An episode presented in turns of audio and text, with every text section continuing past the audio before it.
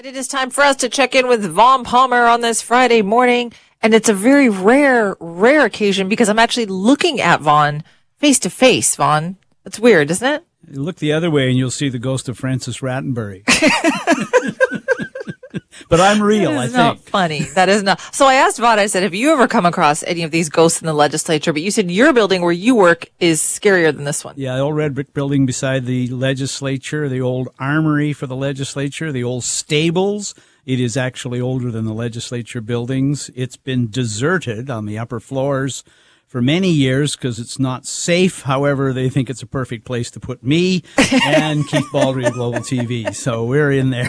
we we reassure ourselves that when the earthquake happens, we won't be there. So that's where we keep the artifacts, is what you're saying. But there are fabulous ghost stories around here. You got time for one? Yes, of course. There's a, there's a, I heard this one from Bruce Hutchison, who was my mentor here and started working here in 1919. He says there's a picture in the upper floors somewhere of the old colonial legislature, the, the people who served in it. And they, of course, that's pre 1871 when BC joined Confederation. So the story is they took a picture of the entire membership of that legislature. One member was missing because he was dead. Uh, they put the painting, uh, the picture up on the walls. They framed it. And over the next few weeks, the guys materialized in it. The- the- the dead be allowed to person- The dead guy shows up In the picture. in the picture, right? So that's the story.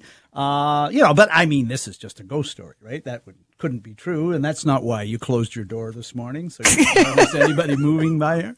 No, it's a spooky old building, and and the one I'm in is just as bad. And as I said, most of the floors in it have been deserted since 1978 when they kicked out the motor vehicle branch. Oh boy. Okay. So see, I'm not the only one who feels this way, but uh, we can also talk about political hauntings because there's a lot of those around here too. Like it, it's hard not to think that at some point BC Ferries isn't cursed or haunted by something. Uh, yes, I think that would be a fair guess. Uh, I don't know if there's any really old ships there where the uh, the former crew is uh, still staffing and the be. the bridge. Uh, but look, uh, every time you think, oh, they must have sorted it out there by now, uh, we get another serious episode and. So the ferries management has had a huge falling out with the ferries union. Uh, Eric McNeely, the uh, head of the union, has written his members. Global got the letter last night, and Simi, it says that uh, the ferries have turned down an effort by the union to uh, pay proper overtime to the members. They're going to force the union into an 18 month arbitration on this issue.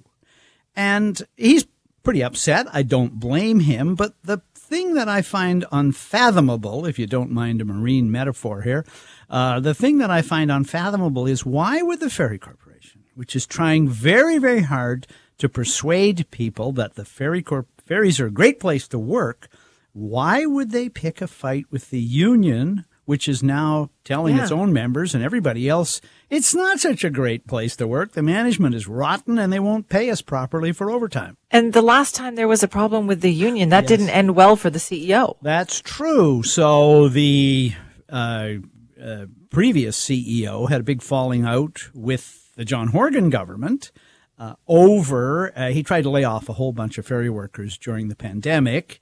The union protested to the premier's office. The premier's office phoned up the CEO and said, "Who do you think runs this thing? Reverse it." He had to. That greased the skids for the New Democrats to eventually fire the CEO, Mark Collins and replace him. Well, replace the board chair, first of all, with former NDP cabinet minister Joy McPhail, and then she brings in Nicolas Jimenez. So you'd think, knowing that history, that one of the things they would say at the executive suite at BC Ferries is do not PO the union. Uh, because they've got some really good connections. And anyway, we want the union joining us in the recruitment drive. We want the union saying, hey, a great place to work. The pay is great. The overtime is great. The benefits are great. Instead, got a big breach. And I don't know how this is going to be sorted out. As you know, Simi, the New Democrats insist they do not exercise political control over BC ferries. Not that anybody believes them, but yes. No. So we'll see. You know, the word may go out. Get this thing sorted out by the end of the day because this is not the message we want, the government wants, spreading out there that uh, the ferries are actually not such a great place to work. And at the same time, they're holding these forums, right? In Yeah. some, in very dependent communities to talk about the future of the BC ferry system. And I know a lot of people are thinking, we don't want to talk about the future. We want to talk about right now. Yeah, they're trying to talk about the uh, future as in decades down Like the 2050. road. Yeah. Uh, you know, we had the mayor of Sechelt here this week, and he was very, very good. And he went and he talked to Global, he talked to all of us, and their big issue on Sechelt up on the Sunshine Coast is that the ferry that serves them is very, very, very old. And when it breaks down, which it does from time to time, um, there isn't really a suitable replacement vessel. So he comes down and he wants to talk to the transportation minister, Rob Fleming, about it. And he finds out that, yeah, well, we are going to replace that ship in the 2030s. That's when it's on the schedule. Really? So again, you get like, what are you going to do about between now and Christmas? Let's talk about now. And, you know, the ferries have a long term plan, but they keep running afoul of problems right now. We're running into here the end of the year now, Vaughn, where you could say that all year long, 2023 has been disastrous for BC ferries. Things breaking down, schedules, everything. Yeah, and remember, this is the NDP team that they brought in to Uh-huh. fix things, right? The the ability to blame it on the on the previous BC Liberal government and their CEO, they dealt with that last summer, not the summer of this year, but in 2022, they fired the CEO, turned the board inside out, and sent a pretty strong signal that from now on there was going to be political control over BC ferries. At the time, Simi, the general warning and comment was you're taking political control of it. That means also you're also going to get the political blame for troubles. And here we go again. It's been a terrible year, and it's very hard to point to any positive short term results from the NDP team running the ferries. And we are back this morning talking with Vaughn Palmer from the Vancouver Sun. And Vaughn, I have to say, not a lot surprises me these days, but this next story did surprise me that you've got a, what looked like a good relationship between the BC government, like the BC NDP government and the federal Liberal government, but then it turns out yesterday, maybe not.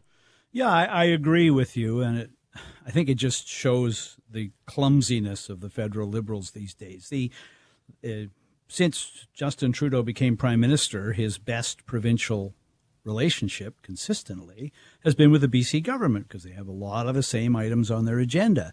So yesterday, the federal liberals, Trudeau comes out and tweaks the the, the national carbon tax, right? At 4:30 yesterday afternoon, we get a press release from BC's energy minister, and she says, uh, "Here's our reaction to this announcement. We just learned about it, which is unfortunate because BC leads the country uh, with the climate action plan, and you know we expect a better partnership from the federal government." Ouch. Look, BC pioneered the carbon tax in way back when the Liberals lost the national election touting carbon taxes. And BC has been consistently supportive of the federal government's objectives in carbon taxation. They're not critical of it.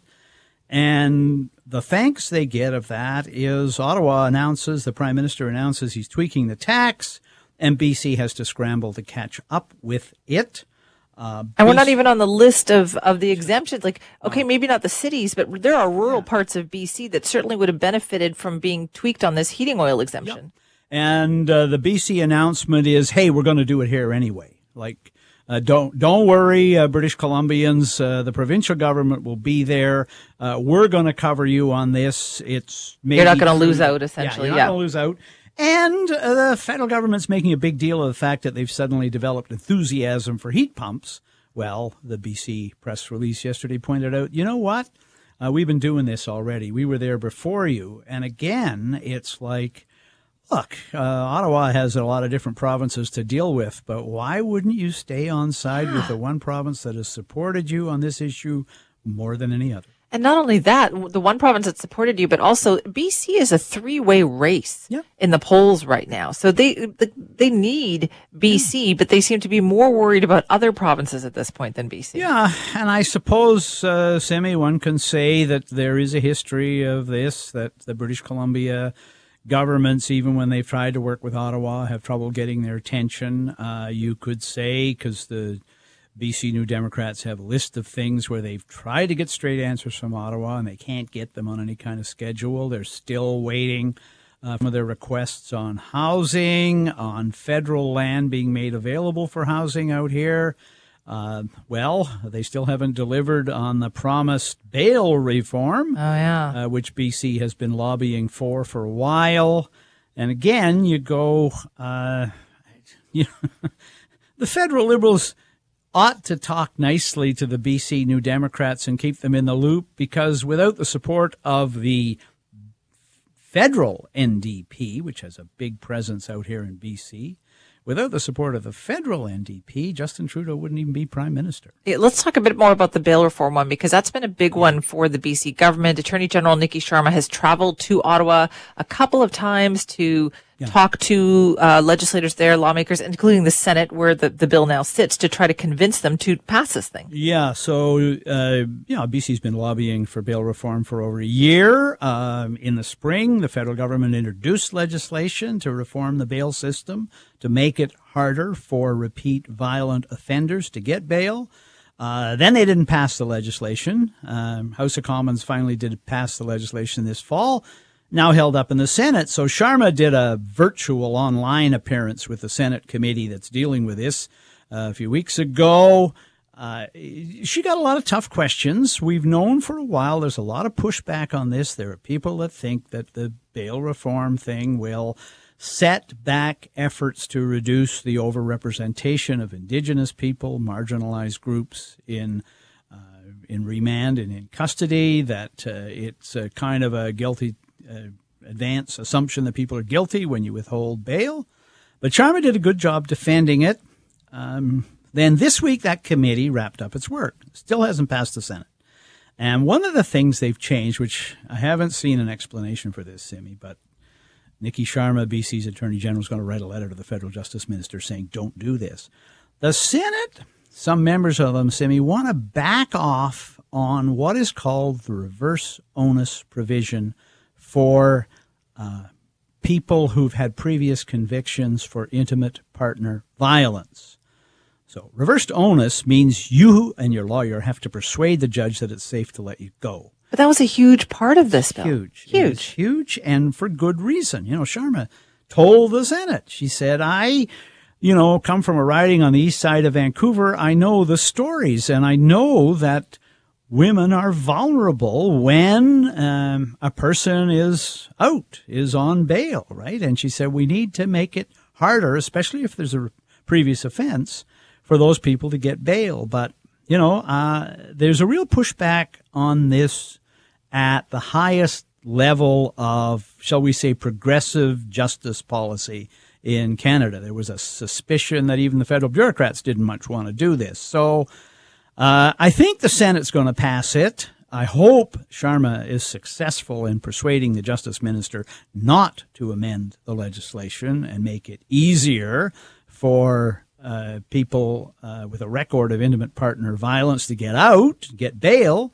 But I don't know. It's, up, it's been uphill. It feels like ever since it's that uphill. she's been fighting it. She's the only one fighting it there to say, can you do this? Can you do this? Like, what's the federal government doing about their bill? Yeah, and it's a turnaround for BC, right? Because David Eby was civil liberty, civil liberties, right? And Yeah. the civil liberties people are now saying, you know, don't do this. So, so there's been a turnaround. I think the one thing we can say, Simi, is there's a platoon of lawyers out there waiting for this law to pass and challenge it in court and try to persuade the courts to throw it out. So it's certainly not over yet.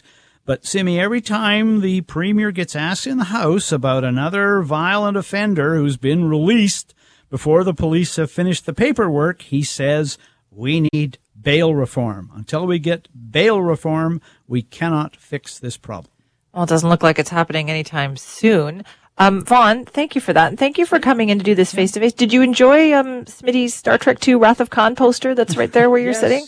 No, Smith has a wonderful connect collection of regalia. I'm not in that league at all, although I do have a uh, Kirk versus the Gorn boxing poster in my office where uh, people who remember the Gorn from the uh, original Star Trek Yes. series will go, yes, yes, yes, that's right. The- Old Mr. Palmer still, uh, you know, thinking about Dr. McCoy and Scotty. Of course you are, right? I'm much more of a Wrath of Khan. First thing I saw, I was like, oh, Wrath of Khan. All right, I can make this place my home. This is good. Vaughn, thank you for that.